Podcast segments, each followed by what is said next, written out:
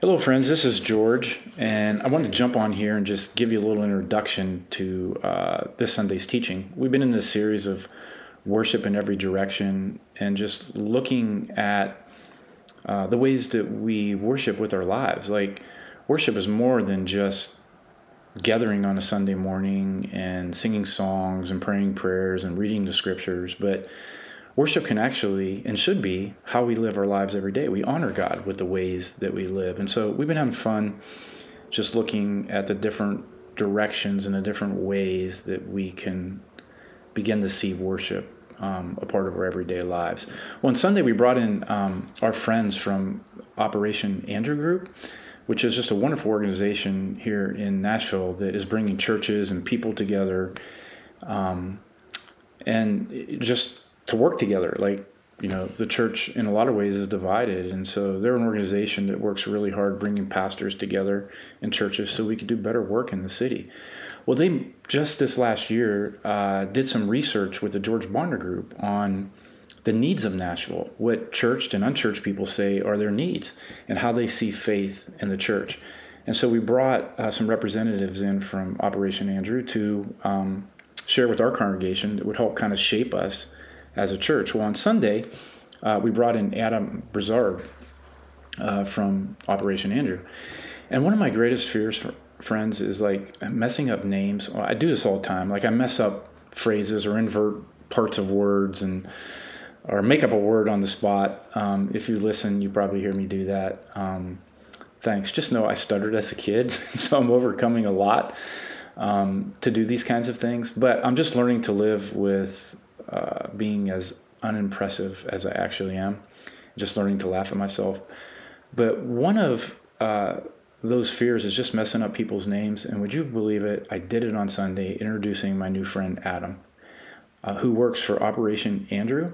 So when I introduced him, I introduced him as Andrew from Operation Andrew, but it's actually Adam. So, anyhow, uh, you'll hear that at the very beginning of this. But if you're in Nashville, um, you'll find this to be really fascinating. If you're not in Nashville, I hope some of this will translate uh, for you in the city that you live in. Uh, but thanks for listening here. And if you are in Nashville, please come out and visit with us on a Sunday morning. We'd love to see you out at a gathering. But it means the world to us that you uh, join us here. So enjoy this teaching on the state of Nashville. I want to get our pastors together in Bellevue. And would you please help me do that in some way? So she did this event, and it was a breakfast, and I went and I showed up, and I didn't know what I was going to. Um, and they said they had this guy named Adam from Operation Andrew that was going to be speaking to us. And I didn't even know, I've been in Nashville 20, over 25 years now. I didn't know what Operation Andrew was. But I went out that morning. But here's what happened um, I got up that morning and I was not feeling my best. And so Debbie asked me, she says, What are you going to do today? I, go, I got this breakfast I'm going to go to, but I'm actually thinking about bailing on it because I don't feel good. And she asked what it was. And she says, That's what pastors in Bellevue, you got to go. I don't care how sick you are. So my wife kind of pushed me out the door, and I'm so thankful for that because um, I was so close to not going. But Andrew, uh, at that breakfast, spoke to us pastors. And uh, Andrew works for an organization, I already said, Operation Andrew, and they are doing some beautiful work in our city. And here's what they're trying to do they're trying to bring churches together, people, not just churches and not just pastors, but people together to understand what the needs of our city are so that the body of Christ can do better work, can be more helpful to God's purpose in the city by knowing what it is that our city needs. And I sat that morning and listened to him, and I was like, wow, I really would love our whole community to hear this. And so I reached out to Andrew, and he said yes, and here he is this morning. But I've only known him for a couple weeks, but I know this guy is going to become a dear friend. He already is. So would you guys help me welcome Andrew Buzard? Adam. Operation Andrew. My name is Adam. You know oh. that. Operation Andrew gets everyone confused. Yes. Uh, do you know how many emails I get a day you know to I, Andrew? Do, do, you know so what many. Do you know what I said to Seth after that breakfast? He was asking me what I did that week, and I said, "Oh, I was at this breakfast, and I said I met this guy named Aaron Buzzard. his name's Buzzard, Aaron Buzzard, uh, and he's like, "Hey, I know a guy." But his name is Adam Buzard. and I'm going, wait, wait, let me look at the email. Oh, it was Adam. So I'm so sorry. No, you're great. Adam Buzard. And so many emails. Operation Andrew gets so, everyone so confused. Good morning, everybody. it's the worst. It's the worst. Good morning. How are you all? Uh, I am Adam. I work for Operation Andrew Group, a terribly named nonprofit that was started in 2000. So that George has not heard of us is not great. Uh, we're going to work on that. But it started in the year 2000 as a group of pastors coming together and say, hey, Nashville needs to know each other, and it needs to start with the church. And so for the past 23 years, that's been a thing that's happened, and it's been centered around one particular verse in John 17. In Jesus' final prayer, before he goes to the, before he is confronted by the Pharisees, by the Roman Empire, to be taken to the cross, to be taken to trial he prays this prayer in John 17, 21 through 23. May they also be in us, so that the world may believe that you have sent me. I and them and you and me, so that they may be brought to complete unity. Then the world will know that you have sent me and have loved them, even as you have loved me. The world will know that Jesus is in God, and God is in Jesus, and Jesus is in the world, and we are for them, and God is for us. When the, when the followers of Jesus are in complete unity, how is that going? How are we doing? Not great. Bad is kind way of saying it. Uh, and so Operation Andrew Group emerged out of this verse. And we have three programs I'll hit them briefly. United for Pastors brings pastors together across ecumenical differences, racial, ethnic, socioeconomic, and geographic to build community, to support one another. It is hard to be a pastor. I was a pastor for over a decade, uh, and it is very hard in this world to do that. We do United for Hope, which partners churches with schools. We're going to talk about that in a minute. And we have Oak Project, which, because of Nashville's enormous growth, one of the needs we've heard is that young professionals have no idea how to live out their faith in the workplace. And so, not only live out their faith, but they don't know how to be in the workplace. How do I ask for a raise? How do I love my neighbor in a cubicle when they're cutting their fingernails uh, during lunch? That's gross. How do I love them? Uh, how do I do these things? Oak is a year long vocational discipleship program that does that. But really, besides programs, today we're going to talk about Nashville. And we're going to talk about the city of Nashville. And I know that for many of us, we woke up to a world at war. If you check the news, you saw the terrorist attacks of Hamas, you saw Israel, the Israeli retaliation, you know the innocent Palestinians and Israeli people who are dying and who are injured, and it is devastating. And so it feels heavy to talk about Nashville and to say, let's disconnect ourselves from the world we live in. But I believe that a conversation about Nashville actually connects us deeper into the realities of our world. And so um, I just want to pray, and then we're going to jump into the city. God, thank you for this morning. Thank you for the cool air, the bright sun, the way that you are at work here in West Nashville, the way you are at work in South Nashville the way you are at work in Knoxville and around the world. God, our hearts cry out for shalom, for wholeness and peace through justice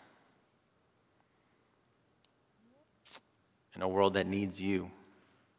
God, may we hear how we can be instruments of your transformation in our time together. In Jesus' name, amen. So, a couple years ago, 2021, 2021, nothing was happening in our world. It was fine. And so everything was normal. And so I decided to meet with pastors and just listen. Hey, what's going on? How are you? How's our world? How's our city? How, how are things going? And I kept getting this resounding response, which was, I don't know. I don't know where my people are. I don't know how they're doing. I don't know what's happening in our city. I don't know what's happening in Nashville. I don't know what's going on. And it was just this burden that I kept hearing from pastors from across throughout the city, from this across theological spectrums. Everyone was just kind of confused. And as I was thinking through the theology of city, the story of God's people in the Bible begins in a garden around a tree, and it ends in the center of a city around a tree. And so there's this theology of city that is just carried through Scripture. And the result of Scripture is a renewed people in a renewed city. So, what does it mean to renew a city? What does it re- mean to renew Nashville? And so, just out of curiosity, how many, how, if you've been here for less than a year, show of hands. Okay, old hats, great. Oh, welcome, glad you're here. Uh, did you move from California? Because way will judge you. Uh, if you. Who's been here under five years? Great. Under 10 years? Couple. Less than 15? That's me.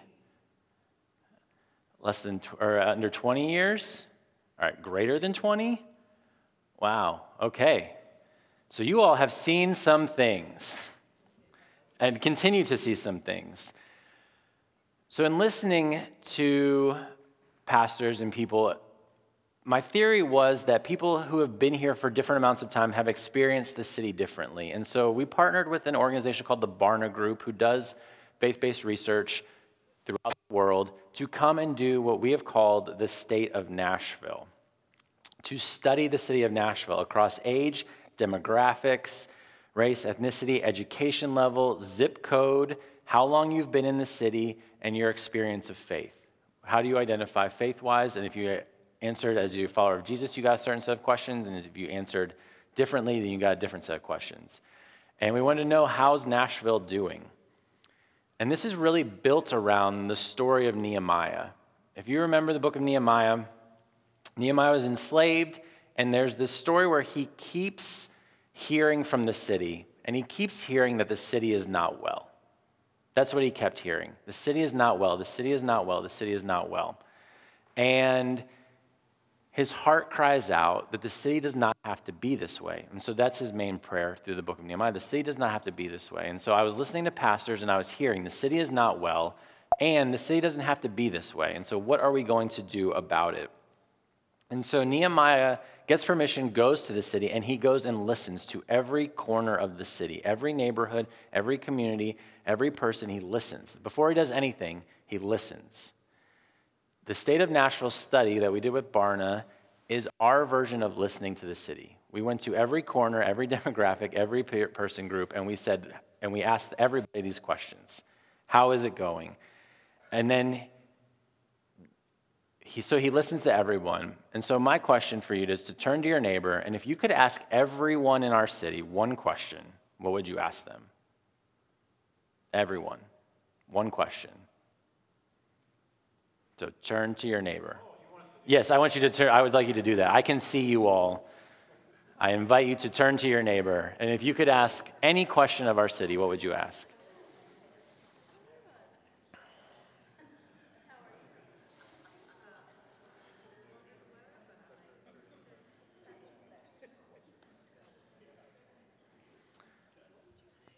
Any question? Anyone's neighbor have a great question? Where are you from? Where are you from? well, apparently you all are from Nashville, so. Uh, how are you doing? But, but leaving, oh, yeah, not the polite thing. Yeah. yeah, that was weird. When you come to the South and someone asks how you're doing and you begin to tell them and they're like, no, no, no, no, no. Uh, this is a grocery store transaction. This isn't a, I didn't actually mean that. Yeah, no, how are you doing? You say fine, I say good. We go about our day. Uh, yeah. No, but seriously, how are you? We wanted to know that. So we asked over 100 questions, and they came into these cat, and they came across these categories, which um, can be up here. Human flourishing, how are you? Worldview, spirituality, and beliefs. What do you think and what do you believe? Views on the church, Christians and pastors. We asked Christians and we asked those who identify differently than Christian uh, what they think. Church and community engagement, church preferences, unchurched people's barriers. What's keeping you from church? So we asked over 100 questions. We're not going to go through all 100 today. They're fascinating. You would love them. There's a book coming out. It's fine. I wrote it. It's not a big deal. Don't worry about it. Um, a couple weeks from now, you can have a physical copy. I would love that. Aaron, Aaron Buzzard wrote it. Yeah. So let's start with something really just really fun. Why do people choose a church? Why do people choose a church? The number one answer may surprise you. The number one reason people choose a church to show up at the pastor, the leader. The number one reason. Now, as someone who was a pastor, that is worst case scenario. Please don't choose a church because of me. I'm going to disappoint you immediately. And you all are like, yeah, no, we got that part. Yeah, that actually resonates with us. Um, and you can email me at aaron.buzzard at gmail. Uh, but people, I know it's a little blurry, but um, number one reason is people choose pastors. Now, October is Pastor Appreciation Month, and pastors are under a unique set of stress of the call of God upon their lives to spiritually lead their community. And also now this pressure of like, hey, we're choosing church because of you. And if you all know by driving around West Nashville or Nashville in general, there are lots of options to choose. And so if you're choosing because of a pastor, that puts a unique pressure that pastors were already feeling. And for me, that was just like, I don't, I want you to choose it because of the community, because of the mission, because of our, of our expression of God, all these other things. The last reason that people choose a church is facilities. I think that's fascinating because most of my budget in my life as a pastor went to facilities. And so that's the least reason people choose a church. And I just like us to do this is the number one people show up at a church. But we're going to get into why they stay in, in a little bit. So, who is, so if they choose for a church because of its leader, what do they actually think of leaders? Well, we asked that. 17% of unchurched adults say they would trust a church in their city with an emotional need, 13% of women. Only 17% of people not in the church would trust a leader with their emotional needs. Can we be honest and say that our city has emotional needs? We are reeling from a tornado that devastated a significant portion of our city, a pandemic that disproportionately impacted Nashville's industries and community, uh, a derecho storm that left many without power for over a week. We had a Christmas morning bombing. We had flooding. We have had a school shooting. Our city, our people have emotional needs. And yet, they're not turning to our spiritual leaders for this. Now, the stat that drives a lot of my work is the second one that you see up here 31% of church adults say they would trust another church's leader. But we just read in John 17 that the world will know based on our unity. Oh, but only 30%. That means 70% of us that attend church, that's me, do not trust other churches' leadership. What a divisive time in our city. And what a beautiful opportunity for us to show up. A lot of these stats that we're going to see are going to feel like an indictment of the church. They're going to feel like an indictment of Nashville. They're going to feel like an indictment of our, of our systems and our structures and our people. But what I hope you hear in our time this morning is the invitation into life with our neighbors. Some of these stats can feel heavy that we're going to get into, but really, this is an invitation to the life of our neighbors. And what a beautiful opportunity that is for us this morning. So, okay, they choose a church for its leader, but who is actually in the church? Let's see Nashville broadly. 70% of Nashville identifies as Christian. 70%. That's a lot. 70% self identify as Christian. It is still socially viable to identify as Christian in Nashville. And uh, I should have said earlier, when we talk about Nashville, we talk about like philosophical Nashville. Our survey size was the greater Nashville area. So it went down, so it hit Dickson, uh, Murfreesboro, Mount Juliet, Hermitage, Joelton, that kind of big loop of Nashville, and everyone in between. So um, 70, 70% identify. Drops to 44% to church adults. It's a big drop. big drop. Church adults is defined by going to church once a month. That's it. That's a defined church adult. It drops even farther to 34% to practicing Christians, which means I attend church at least once a month and I have some sort of faith practice that I do during the week. I pray, I read scripture, I have quiet time, I participate in a small group, I serve, I whatever. 34%. 34, so a third of Nashville is practicing Christians. It's a fascinating thing. Four point evangelicals, that's a Barna research term. Don't worry about it. um, I should have taken it off. Resilient disciples, a Barna research term. For perspective, Barna was super excited that Nashville was at 10%. Barna was stoked that we were 10% resilient disciples. And I was like, uh, 70% say they are. So, no, you'll excuse me if I'm less than thrilled. And they were like, New York City is only 2%. And I was like, they're 13 times bigger than us. So, uh, it would drop that way if that was a thing. But they were very excited. But let's talk about just West Nashville. Because we did it by zip code, we can break down all of this data. So let's look at the, um, 15% of the Bellevue West Nashville area attends weekly, 37% never, 21% once or twice a year, 13% two or three times a month, 15% once a month, once every two to three months, 13%. Those are my favorite people. Those are the people I want to meet because I just want to be like, why? What is happening every two to three months where you're like, well, I better go now? like, what is it so disconnected? Like, it just doesn't a priority for you. And so I'm just, those are the people that fascinate me. I'm 13% live here. So if you're one of them, welcome. We're glad you're here. The View Church meets every Sunday, and uh, would love to talk to you about why. So this is who is in church. And, we, and I say this because, built off of the book of Nehemiah, Nehemiah goes and listens to the city and finds out who the people of God are. You cannot begin to engage and bring people together if you don't know who is there and how they're showing up and how they're experiencing the church. And so there's this Nehemiah moment where he goes and he listens. And when he, he's done listening and he wants to seek the welfare of the city, he says, Some, Someone has to come and seek the welfare of the city. And he invites the people of God to do that. They're going to be the ones that seek the welfare of the city. We're not going to continue to rely on the things that have got us here, but we are going to do something different. Let us arise and build, and the next actual word, I can't believe I left it off, is together. We are in this together. And then they set their hands to the good work of rebuilding a city. Nashville is rebuilding. We built it, and we are now rebuilding it and continuing to build it. Nashville has more cranes per capita than any other city in the country right now. We are building a city, and so what kind of city are we building, and who are we building a city for?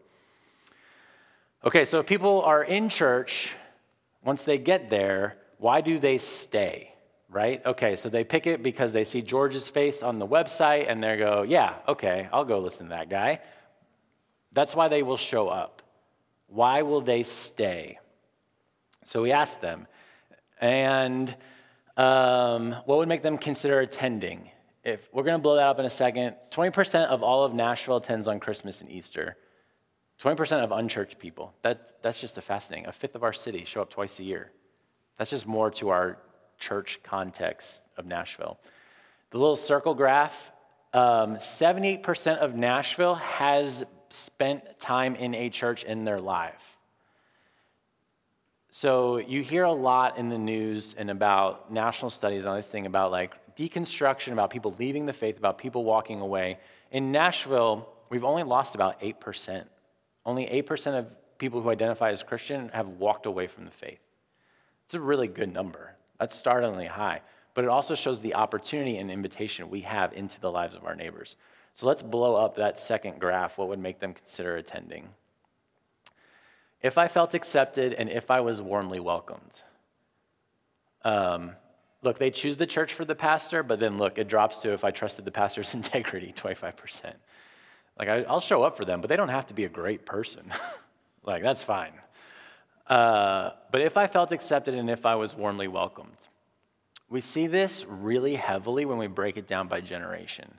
Gen Z, born 97 to 2010, those are our Gen Z folk and millennials, 83 to 97, a third of them would show up if they were invited.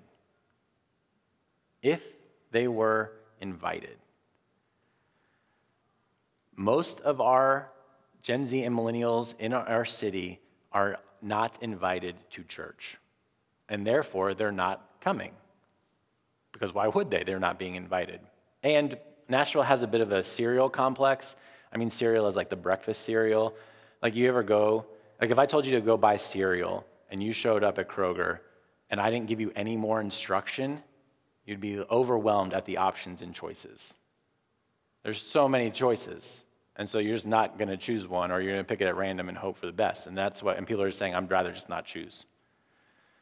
But millennials and Gen Z would show up if they were personally invited. A third, 33%. 32% for millennials, 34 for Gen Z. I'm, we'll meet in the middle, 33%. That's an amazing opportunity. Those are the people most missing from our churches now, Gen Z millennials, and they would show up a third if we were inviting them. All right, let's go to the next one. 50% of all adults see the church as offering hope. Well, that is an interesting contradiction. We don't trust them with our emotional needs, but we do see it as a place of hope if I would show up. And if we look at just West Nashville and Bellevue areas, um, 20% see it as somewhat favorable. Uh, 52% see it, 53% see it as very favorable. People are open to the church. People in Bellevue and West Nashville, in Charlotte Park, and all of these areas, the Hillwood cluster, they see it and they see it as a place of hope. So, how, as followers of Jesus, do we live into that? What are the opportunities in front of us? And that is a question for you all to be considering. If we follow Nehemiah's model, he invites them to arise and build together. And they begin. They don't wait for everyone to show up to do, be doing any of the work. So they begin building. In chapter four, they experience this reviving of community. They begin doing the work on their own. This small group of followers of the people of God began to build a city for everybody. And in chapter five, there's this amazing passage that like it almost skips over because it's a long list of people, it just lists everyone who was doing the work. And, and Nehemiah has to build a bigger table to include everyone. This is our goal, is to build a bigger table, to include the people who say they're people of God and invite them into the process. So people come, they connect to the work, they see the good things happening, and they say, okay, I'm in. They stay, they feel welcome, they feel accepted. The table gets bigger, and then we ask, well, how's it actually going? For the people around the table, you all, how's it going? Well, we asked, how are your relationships? Just the people in the church. People who say, I'm not only am I going to church, but I go at least once a month. How are your relationships? National churches is in red, Nashville is in yellow. You can see there's already a lower take right there. I'm content with my friendships and relationships. My relationships are satisfying as I would want them to be. My relationships are satisfying as I want them to be as on the right. I'm content with my friendships and relationships on the left. Nashville is 15% lower church adults. So they're getting around the table, but it's not resulting in the community that they hope for. It's not resulting in the depth, the satisfaction, the, the contentment relationally that we want. And I don't think that this is a new entity. It's tempting to blame the state of relationships on COVID. It's tempting to blame it on our reliance on digital screens, on our connectedness around the world through whatever. It's, it's it's tempting to do that, but I think this has been trending for a lot longer than that. And I say that as someone who has led in Nashville since 2012 and 13. I've seen and experienced this discontentment in my own life, and I have seen it in the lives of my friends and people I'm walking with. And so, how do we engage in this, in building these up? Honest, through honesty, vulnerability, through presence, through incarnation, through showing up. Um, George talked about restore small groups that Seth leads. What a great opportunity to find relationships that build life. So let's look. All right, so relationally, we're not doing great. Well, what about the rest of life? On the left is all adults. Hold on. Yes, on the left is all adults. On the right is broken down by generation. How are we doing? There's a couple really interesting things. So we asked them, would you show up at a church if it helped with your spiritual growth and development? 94% of people in the church said, yeah, let's, let's do that. Even though that's not why they choose a church, they do want that. The most fascinating one, and you see through my little fancy arrow there 65% of unchurched adults would attend if it helped with their mental and emotional health. Two thirds of people currently not in church right now would show up if the church spoke to their mental and emotional health. What a beautiful invitation into the life of our neighbors. We know that the church has something to say about this. We know that Jesus says, My burden is easy, my yoke is light. We know that we have an opportunity to speak into the mental and emotional health of our neighbors. Vocational, career, and well being, they'd love the church to, you know, like relational well being, and very high. We want the church to speak into our relationships. Our relationships aren't thriving, but two thirds said mental and emotional health, which raises the question well, how is your mental and emotional health, right? If you want the church to speak to it, how is your mental and emotional health? So the next, so we said, how, what does it look like? Red is all adults, yellow is churched adults. The first thing, if you just glance at it, there's not much difference between the red and the yellow. They're pretty much the same. There's almost no difference between those in the church and those without on the outside with their mental and emotional health. So the church as a whole is not doing well into this speaking. Um, 80% of Gen Z says it experiences loneliness weekly. 80%. 80% say they experience loneliness weekly. Ugh, that hurts. Burnout, depression, fear, anxiousness, stress. Anxiety in Nashville is 18% higher than the national average. 18% higher. Our city has emotional needs. Our stress is 22% higher than national average. 22%. And it's, and it's across every generation. Gen Z, 87, Millennial, 91, Gen X, almost 80, even Boomers, 63%. Significantly higher than national averages. Our people are anxious. Our people are stressed. Our people are hurting. Our neighbors are hurting. And they want the church to speak into that. They want the church to be part of this conversation. And when we talk about stress, it kind of leads us into a conversation about trauma. And um, we're going to talk about trauma. But the opportunity here is what I hope you are feeling is a weight and also an a processing of what is the role and responsibility of the church to speak to the anxiousness, to the stress, to the depression, the fear, the burnout, all of it. And in Nehemiah, it continues to show us the way. The people of God were in the city. That's what it says. That's all it says. The people of God were in the city. Chapter 5, they build a bigger table. Chapter 6, it lists all the people. Chapter 7, it says, The people of God were in their city. Are you in your city? How are you showing up? This is this incarnational moment where we see our invitation to be physically present. You know, Seth shared at the beginning that sometimes your physical body's here, your heart's over there, your mind is over there, your energy is elsewhere. Like you're, we are divided people. We, are, we have competing things in our lives. And so, how are we showing up presently, incarnationally in our city? And we have a new way to show, we need a new way to show up. And so we talked about stress being 22% higher than national average. When we talk about stress, it leads us into a conversation about trauma. When we talk about trauma, we're talking about stress. Trauma is defined as essentially toxic stress, ongoing, pervasive toxic stress. There's um, regular, everyday stress that we all experience. It's like normal, healthy, appropriate.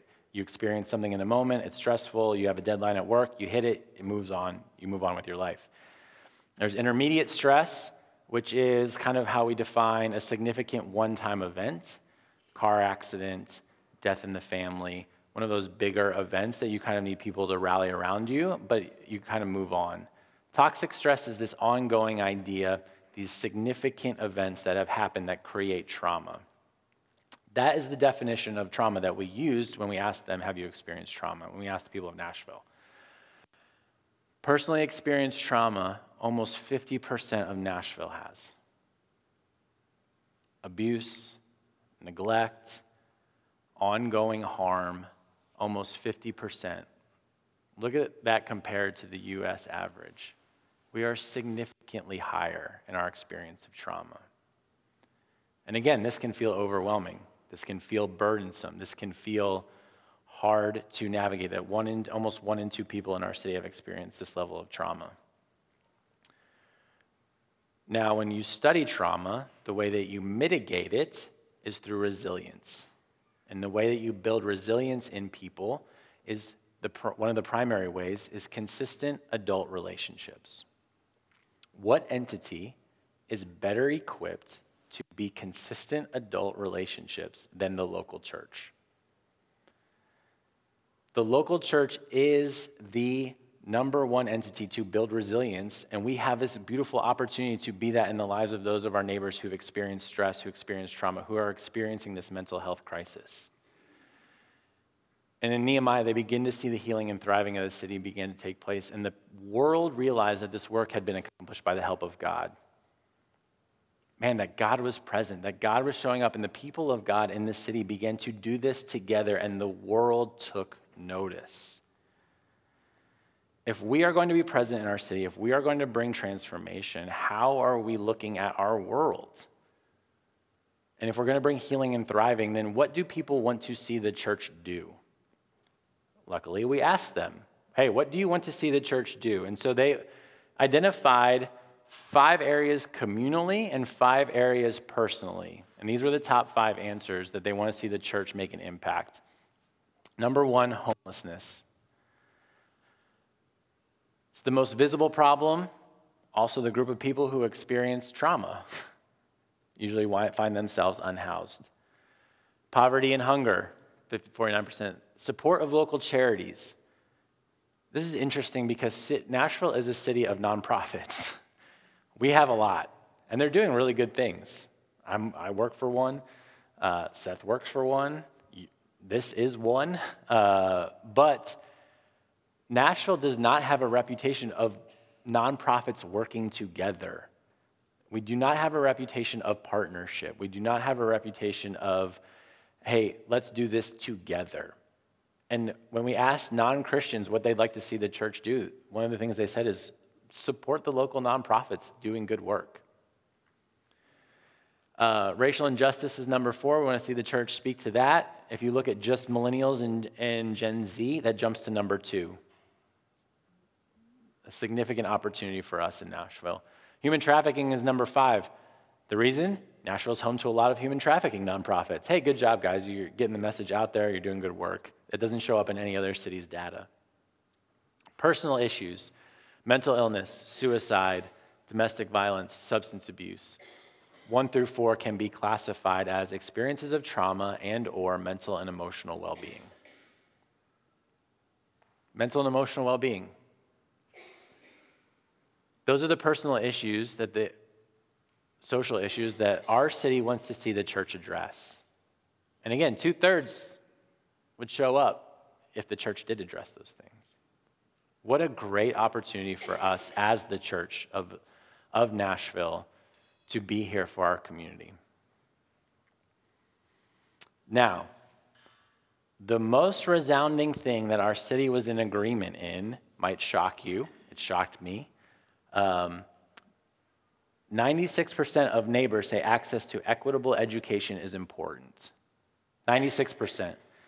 Now, we're going to get into a very divisive conversation around what do you mean by equitable and educate like we're it's going to break down in a second but everyone wants to see this happen and so if we're going to get be gathered in a school this morning i think we should talk about it so let's look at MNPS as a whole first 163 schools in our district over, um, over 82000 students 145 countries are represented in metro nashville public schools 145 countries does anyone know how many countries there are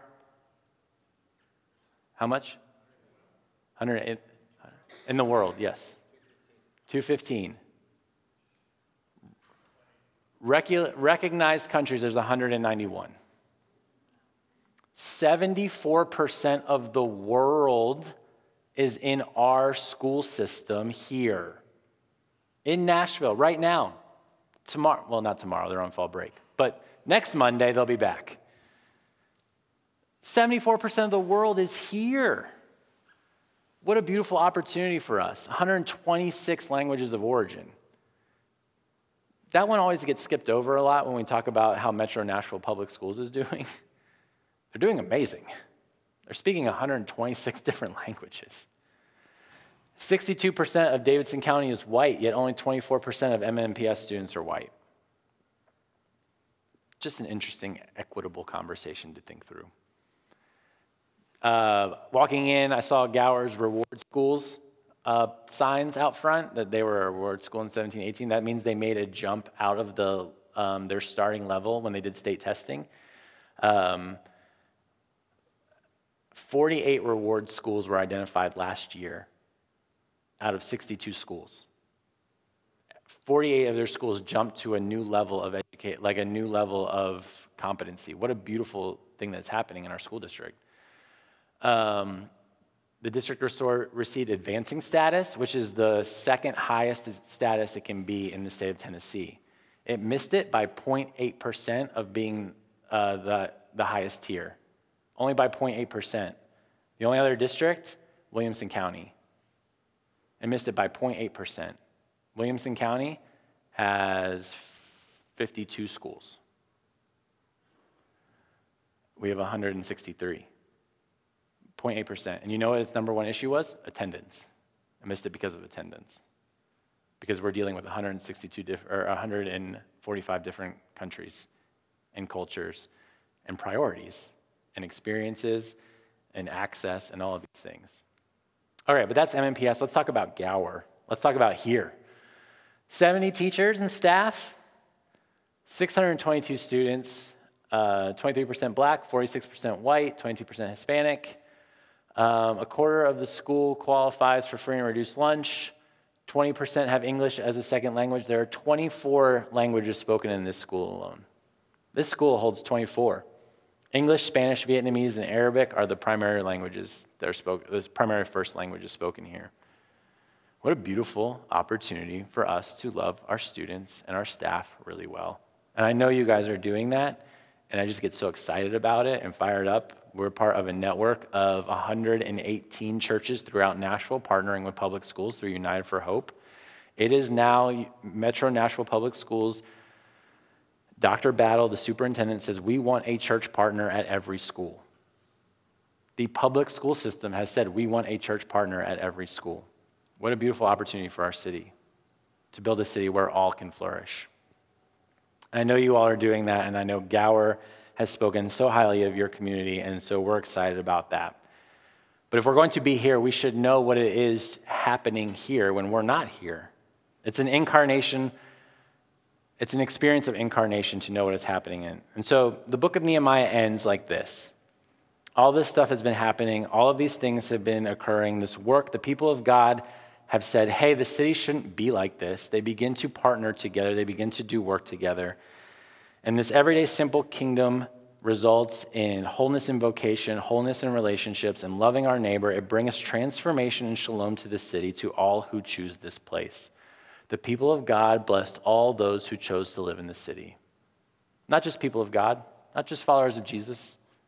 Everyone experienced the goodness and wholeness because the people of God showed up. In chapter 11, chapter 12, the joy of the city was heard from far away. We know Nashville has an international audience. We know people are looking and paying attention and watching us as a city.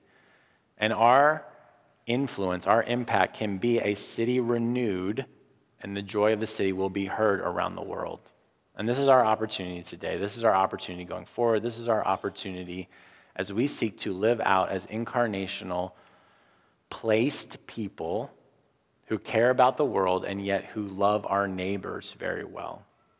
And so um, I want to invite George up, and we're going to keep go. We're going to talk about answer some questions? One or two? Yeah. Yes, I know I went. Here's what, here's what I'd like to do. By the way, thank you, Adam, for being here and sharing all this with us. It's so. so helpful and meaningful. And it can feel overwhelming, all that. But maybe we could just sum it up like this, Adam. And, and by the way, this is the beginning of the conversation for us. I feel like we have a partnership with Operation Andrew. They're going to help us become a better church in our community, and we, we want to support the initiatives of, of what they're doing. So this is just the beginning of the conversation. But here's, here's what I would like to do. If you have a question um, that you would like to ask Andrew about some of this, um, he's going to hang out right here, and please come up. Um, here's, here's the way we're going to worship. We're going to worship by being willing to listen. Do you realize you can, we can worship with the way we listen to the needs around us, the world around us? Um, I was fascinated as a pastor. Uh, one of the churches I worked at, when, that, when anyone called for anything um, at this church I was at, they got George. And I had no idea what people was it a spiritual question? You know, did someone die? But one thing I discovered after just meeting with people, hundreds of people over years, was I was just surprised by how just listening to people, how they would automatically begin to feel better. Um, so, two things we're going to invite us to do. We're going to listen to what this research is teaching us, how we could show up as a church in our side of town and do some good work and help care for the world around us. But two, we're going to listen to each other and how we can become that church because all of us have a part of it. And I'm a bit fearful of people coming just for the pastor because I only see a small part of it. And I will do my part as best as I can. But the truth is, we, all of us here, we hold it all together. So that's just what we're going to do together. We're going to listen to this um, research and then we're going to listen to each other and let's see um, how God might do his work. But uh, I want to just pray, pray for us as we leave. Um, Andrew will be up here. Adam will be up here. Did I just say Andrew again? Yeah. I promise we're friends. You see how hopeless it is that people are coming to this church because of me? because of me, yes. And I'm calling this guy my new friend. He's like, I don't know if I want to be this guy's friend, Greg. um, good, nice. All right. Um, would you all stand with me? I got a lot of repairing to do with Adam here. so pray for me and pray for him. But let, let's just pray as we go. God, I know um, just hearing some of this can both be uh, thrilling and exciting and, and, a bit overwhelming. Um, so, would you just help us process what we've heard today? Because I bet each of us have heard it a little differently um, that helps us engage with this in a meaningful way. Um, there are things that we all in here need personally, and we need this church to love us in that way. There are things that we are to do communally that are going to love the world around us, and we need your help. This pastor needs your help. Um, this city needs your help. But God, I don't want any of us leaving here with the patience of just processing what we've heard and then the work of your Spirit um, guiding us to open up to how we might contribute in some meaningful way. Would you help us do that both personally and communally? And um, God, would you love our city? Would you love us? And would you help each of us be a part of the solution of what it means to bring your love to each other and to the world? We give you thanks that you're going to help us do that. And it's in the name of love that we all pray. Amen.